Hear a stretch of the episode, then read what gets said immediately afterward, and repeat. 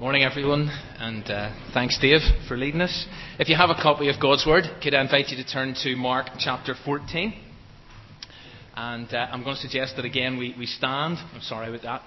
For the public reading of God's Word. Uh, we're just going to go through quite a, a, large chunk of this. We're not going to read every single verse, uh, but I'll guide you as we go along. So please, can I invite you to stand with me as we read from God's Word? Mark 14, and we're starting where we left off two weeks ago, which is at verse 27.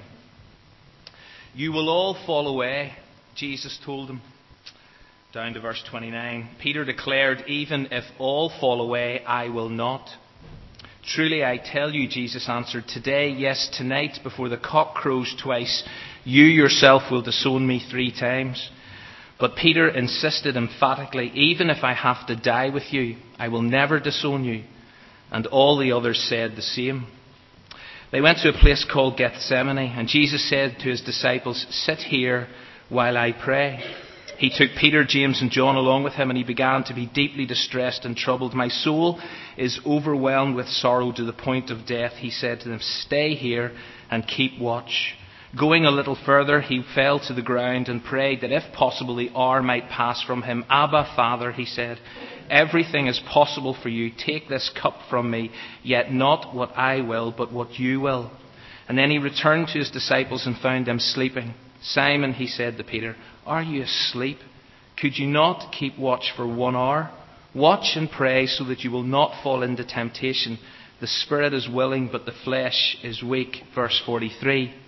Just as he was speaking, Judas, one of the twelve, appeared, and with him a crowd armed with swords and clubs sent from the chief priests, the teachers of the law, and the elders. Now the betrayer had arranged a signal with them. The one I kiss is the man. Arrest him and lead him away under guard.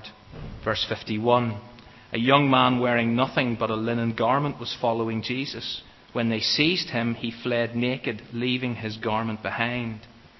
Then they took Jesus to the high priest, and all the chief priests, the elders, and the teachers of the law came together. Peter followed him at a distance, right into the courtyard of the high priest, and there he sat with the guards and warmed himself at the fire. The chief priests and the whole Sanhedrin were looking for evidence against Jesus so that they could put him to death, but they did not find any. Verse 60. Then the high priest stood up before them and asked Jesus, Are you not going to answer? What is this testimony that these men are bringing against you? But Jesus remained silent and gave no answer. Again, the high priest asked him, Are you the Messiah, the Son of the Blessed One? I am, said Jesus. Verse 63 The high priest tore his clothes. Why do we need any more witnesses? He asks. You have heard the blasphemy. What do you think? Verse 66. When Peter was below in the courtyard, one of the servant girls of the high priest came by, and when she saw Peter warming himself, she looked closely at him. You were with that Nazarene Jesus, she said. But he denied it. I don't know or understand what you're talking about. Verse 70. Again, he denied it. Verse 71. He called down curses and he swore to them. I don't know this man you're talking about. Immediately, the cock crowed the second time, and then Peter remembered the words of Jesus. Very early in the morning, the chief priests, with the elders, the teachers of the law, and the whole Sanhedrin reached a decision, and they bound Jesus, led him away, and handed him over to Pilate. Are you the king of the Jews? asked Pilate. You have said so. Verse 6. Now it was the custom at the feast to release a prisoner whom the people requested. A man called Barabbas was in prison with the rebels who had committed murder in the uprising. And the crowd came up and asked Pilate to do for them what he usually did. Do you want me to release to you the king of the Jews? asked Pilate, knowing it was out of envy that the chief priests had handed Jesus over to him. But the chief priests stirred up the crowd to get Pilate to release Barabbas instead. Well, what shall I do then with the one you call king of the Jews? Crucify him, they shouted. Verse 21 A certain man from Cyrene, Simon, the father of Alexander and Rufus, was passing by on his way in from the country, and they forced him to carry the cross. Verse 25 It was nine in the morning when they crucified him. The written notice of the charge against him read, The king of the Jews. And they crucified two rebels with him, one on his right and one on his left. Verse 33. At noon, darkness came over the whole land until three in the afternoon. And at three in the afternoon, Jesus cried in a loud voice, Eloi, Eloi, lama sabachthani, which means, My God, my God, why have you forsaken me? And someone ran and filled a sponge with wine vinegar, put it in a staff, and offered it to Jesus to drink. Verse 37. With a loud cry, Jesus breathed his last. The curtain of the temple was torn in two from top to bottom, and when the centurion who stood there in front of Jesus saw how he died, he said, Surely this man was the Son of God. Please take your seats. Well, this, this is it. This is the end of our journey with Jesus through Mark's Gospel. But in so many ways, I hope that having listened to Jesus, having watched Jesus and having learnt from our contact with Jesus during these past 12 weeks, I had said we were going to cover 70 incidents in seven weeks. Well, it's 70 incidents in 12 weeks, as it turned out. But I really hope that you've been encouraged, and maybe a few of you have been inspired to embark on a new stage of your journey with Jesus as a result of the journey we have gone on together. And this morning we enter the final hours, the final dark, disturbing, and difficult moments pre resurrection. And we're actually going to finish this morning with the death of Jesus. Now, not because that's the end of the story, because I realize that would be heresy, but because during this series we have celebrated Easter. We have taken time to consider resurrection. And you'll remember what we said on that Sunday morning in April that we live in the wake of the reality that the risen Christ has been let loose in the world. And we've just sang about it before I spoke. But as we draw this adventure to an end, I want us to walk the final few steps with Jesus. I want us to walk those steps towards the end of life as He and His disciples knew it. And even the very first words in our reading this morning set the scene for the sadness and the intensity of these last hours. You will all fall away. And back in the upper room, the disciples discovered that one of them was going to betray Jesus, and that had come as a great shock to them. But now Jesus tells them that every single one of them was going to mess up.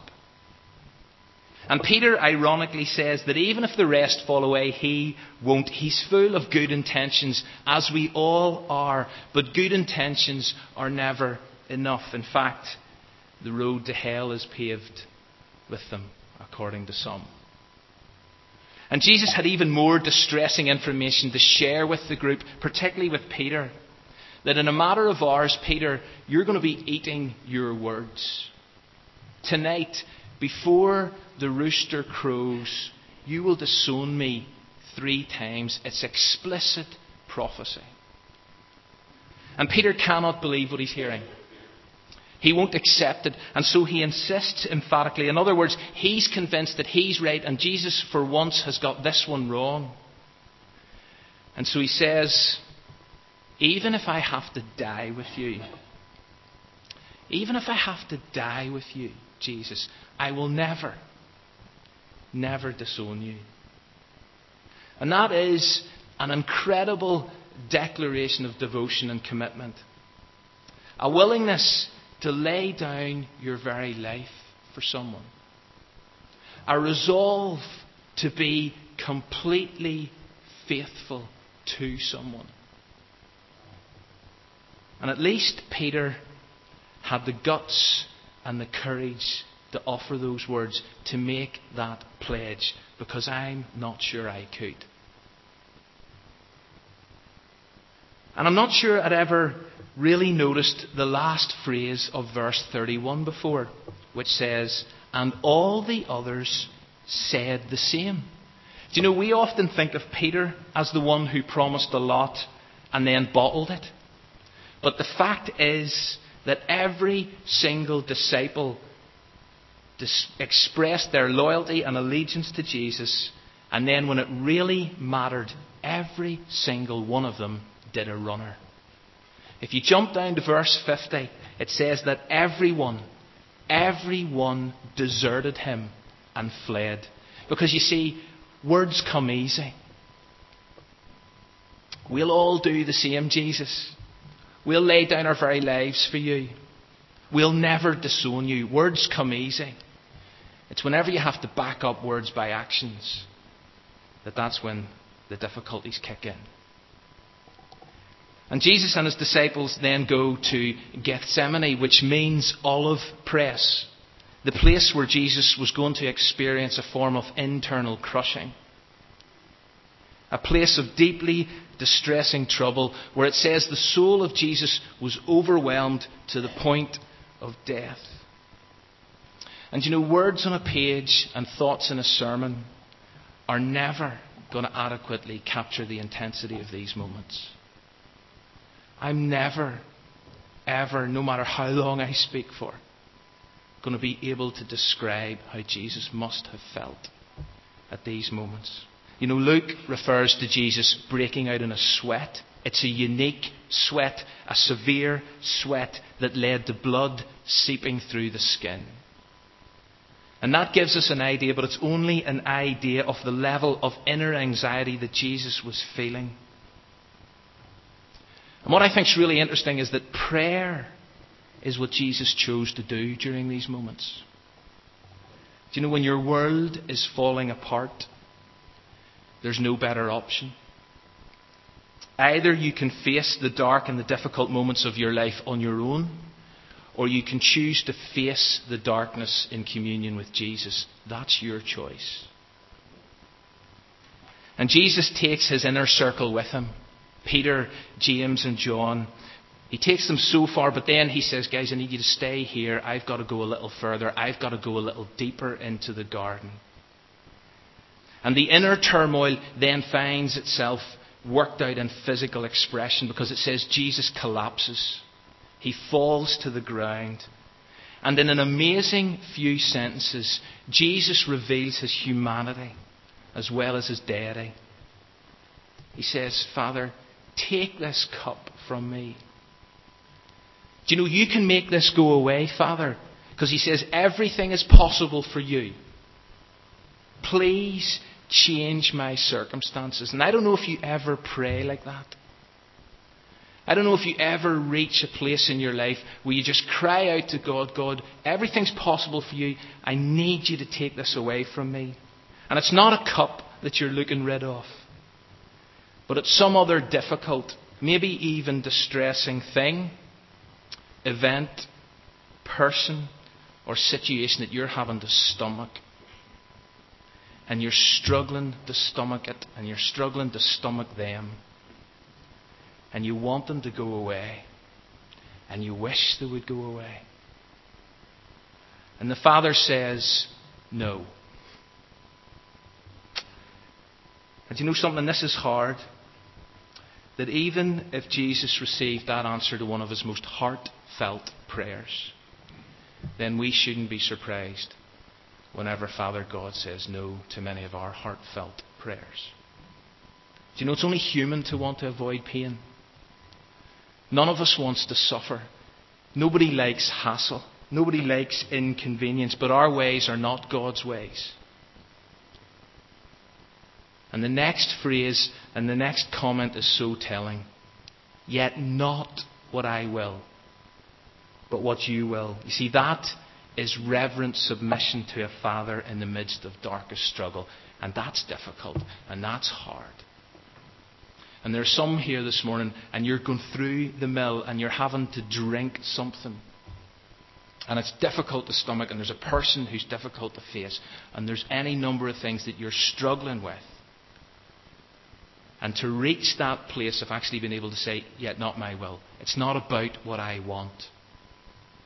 It's all about, in fact, it's always about, Father God, what you're doing in me and what you're doing through, through me that really matters.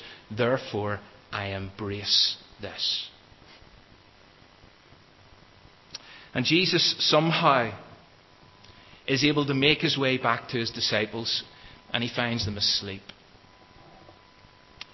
Fair enough, they'd, they'd probably been exhausted as a result of all they're having to take on board. But the find shut eyes must have hurt.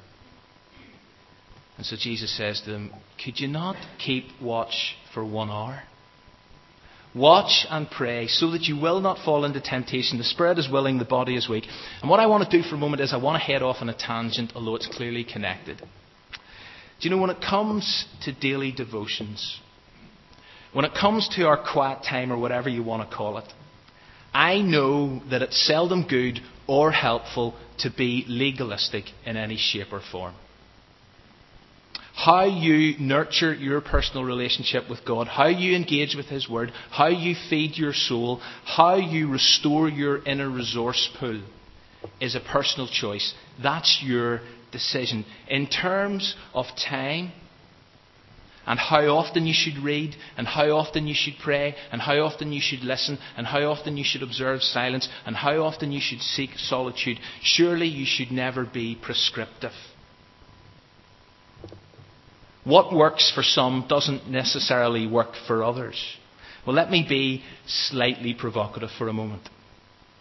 I always used to avoid the question, how much time should you spend with God every day? I mean, focus time intimate time. I know we're always with God.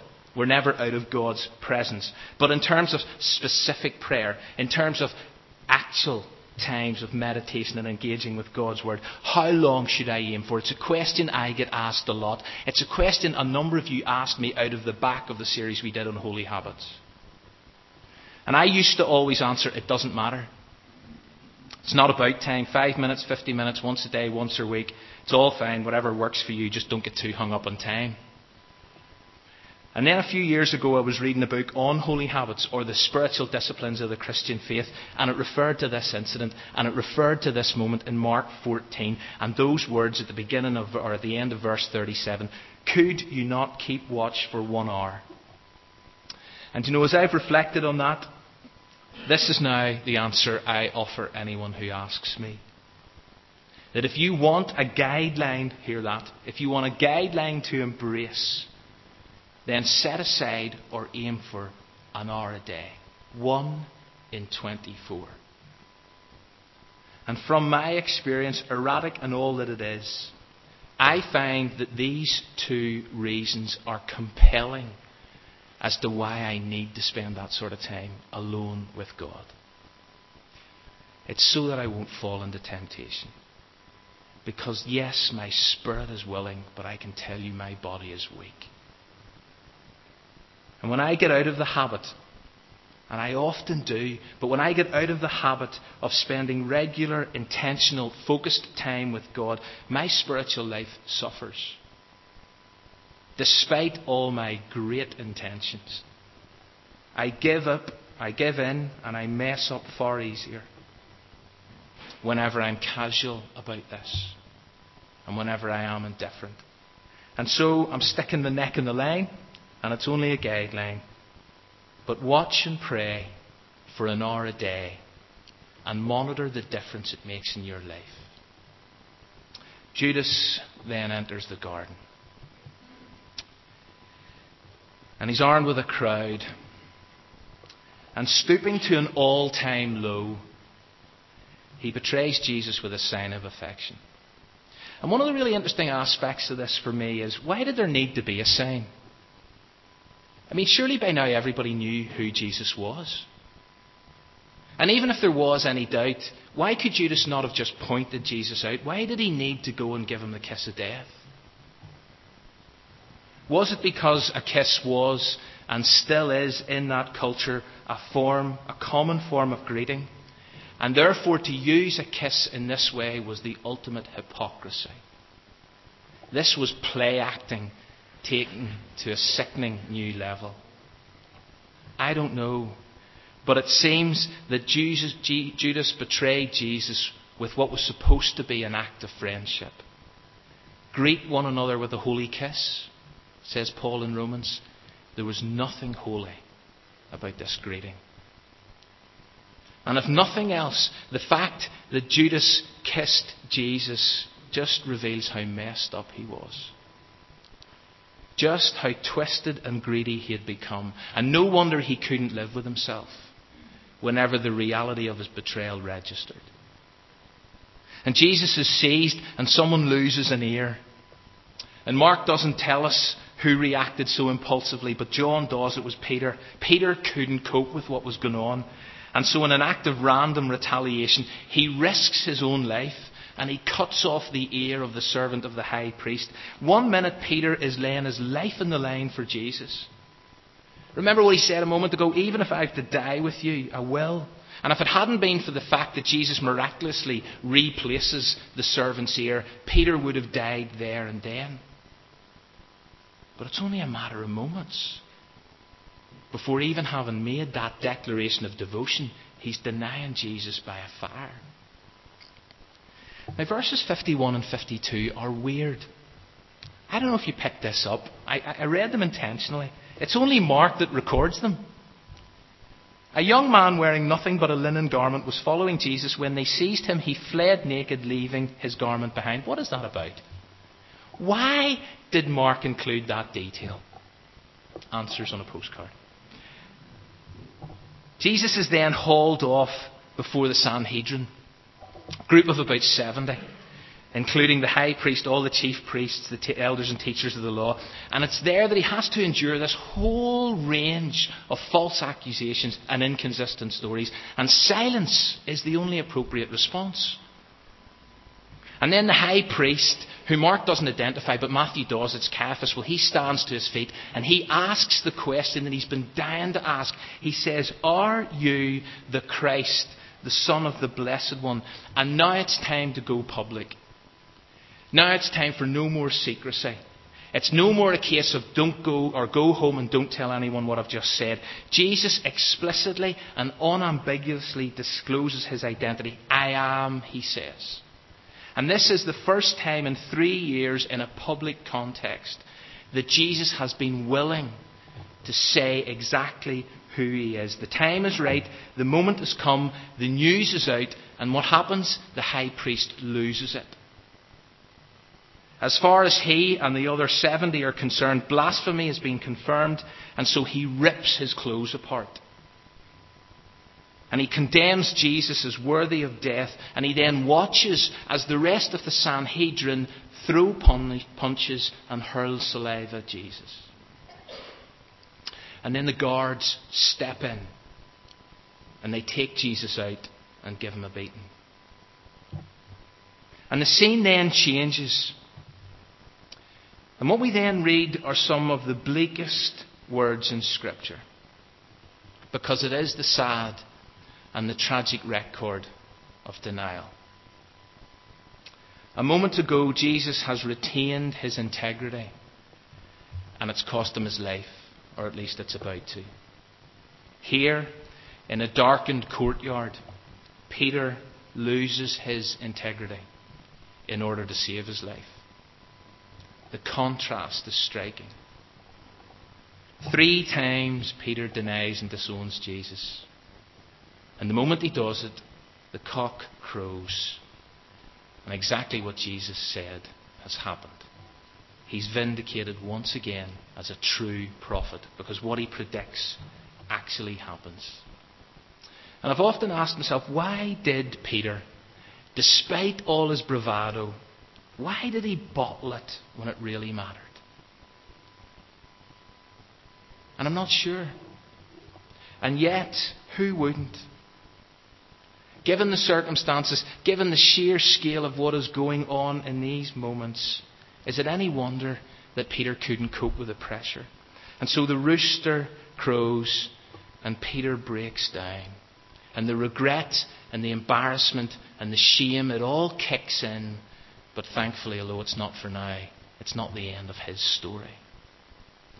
But at that moment, Jesus finds himself totally alone, completely by himself. One associate has betrayed him, another ten have deserted him, and now one of his closest friends has denied him.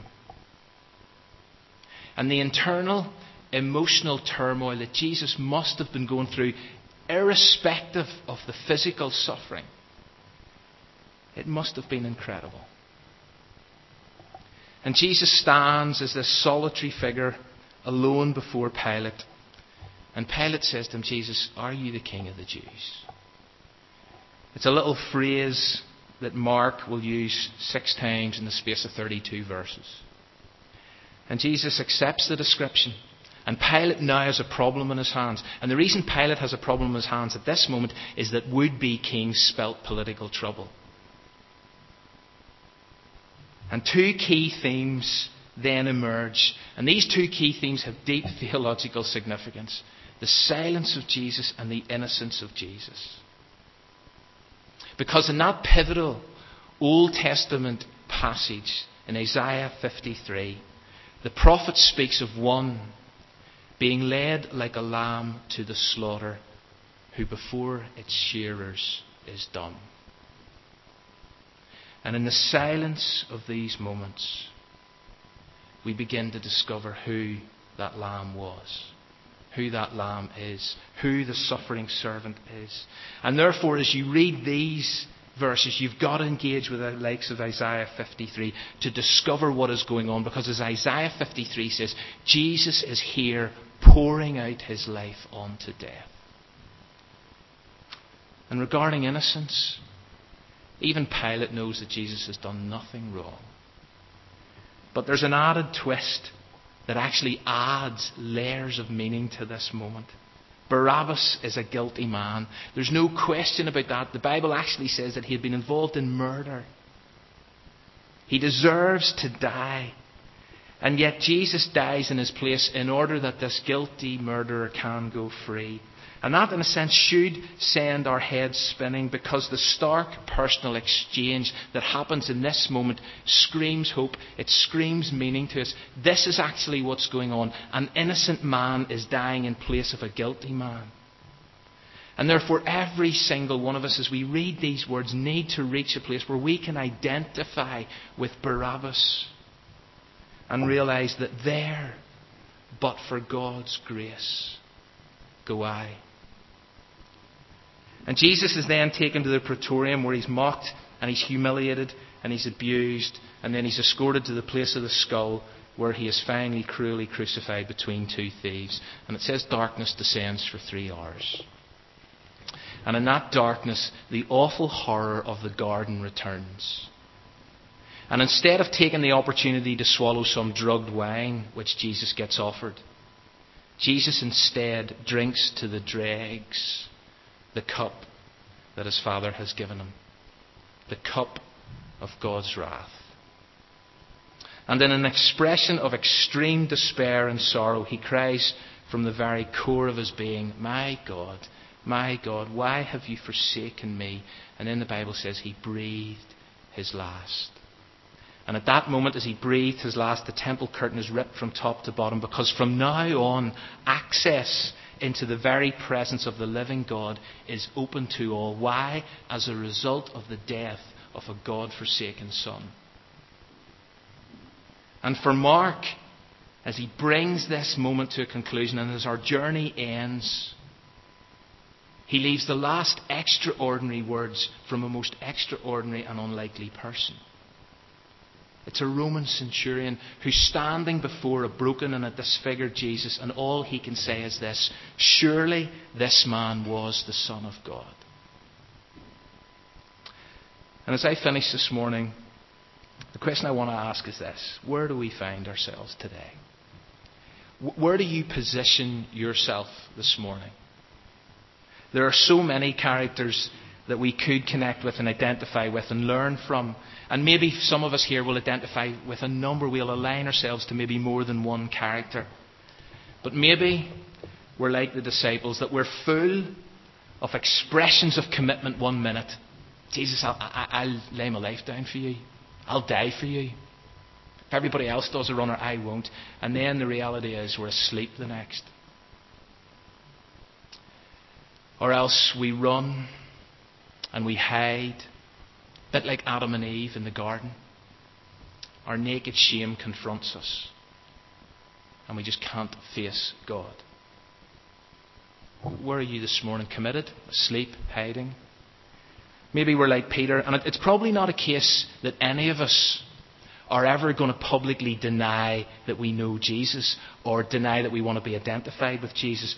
But there is every possibility that our words this week, that our actions, that our reactions, that the attitude we have displayed at times this week has actually denied any association we have with Jesus. That people watching on, people listening to us speak, don't hear love and grace and gentleness and respect and patience and kindness. But what they hear is aggression and bigotry and hatred and anger and all of those things that actually just deny that we are children of God. Or maybe this morning we return again to our connection with Barabbas. And we find ourselves reminded of the fact that although every single one of us, without exception, stands guilty before a holy God, plagued by sin, racked with it, staring long term spiritual death in the face, that we have a cause to be consumed by thankfulness this morning because the innocent Lamb of God has died in our place in order that we could gain immediate access into the intimate presence of Almighty God. Or finally, maybe we can all echo the words of the centurion that having journeyed with Jesus right through Mark's Gospel, having listened and watched and reflected and considered, that individually, and I hope corporately as a church, we can actually affirm surely this man was the Son of God. The issue then is that if we can make that declaration, we've got to learn to live with the implications of that discovery. And that's the challenge we face for the rest of our lives. And we need God to help us.